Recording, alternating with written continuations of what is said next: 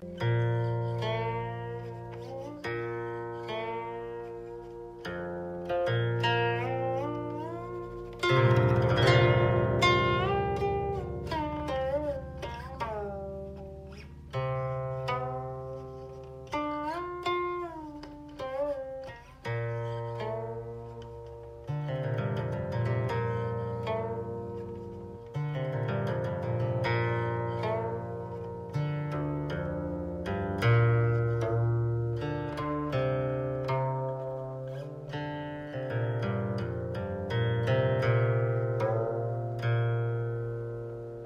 我觉得易经这门知识非常有意思的就是说，你们在看任何一个卦的时候，你真的是你可以把它放到你所处的国家社会去观察所谓的社会事件，去观察所谓的国家大事。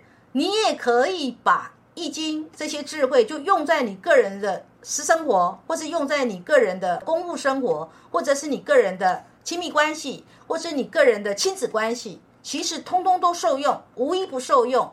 或者是说，我也不跟任何人搞关系，我就跟我自己搞关系。对，跟你个人的修行也可以，《易经》六十四卦的每一个卦的智慧呢，都可以用在你个人的生活里。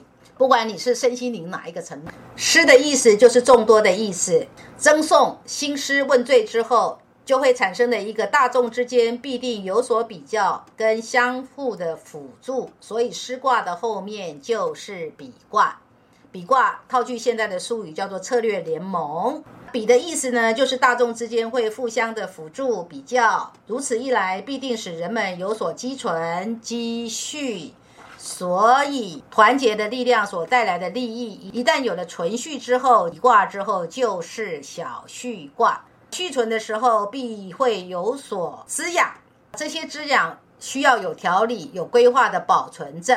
所以需要用理来调理它。理的意思就是要有条理、有顺序、有规矩。以人类社会来说，能够保暖甚至是小康的小序的局面之后，便是要给予人们有礼节的规范，作为行为、言语、作息的标准。所以说，小序之后，接下来就是履卦。履的意思呢，就是礼仪的意思，也就是。有所见履，则有礼仪可追寻。好，来看这个李宗恩先生的观点。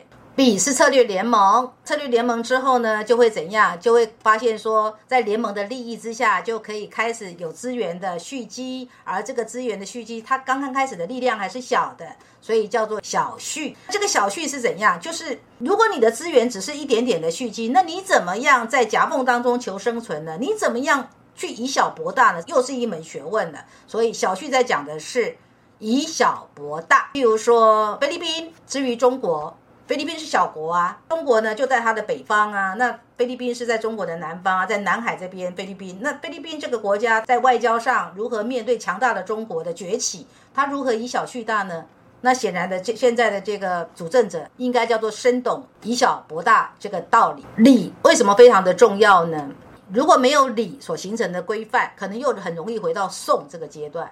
也就是说，如果没有礼，那是不是人们又掉入了在那边争送，为了满足需求，在那边争资源，然后在那边有很多的纷争，然后接下来又要打仗，那打仗打了半天呢？又要议和，然后又产生了谁跟谁联盟，哪一个国家或者哪一个部落、哪一个城市互相联盟，也就是说，即使又等于又倒退了。所以《巨卦传》也在告诉你说，哪一个在前，哪一个在后，这当中扣得很紧的，这好像一个生物链一样。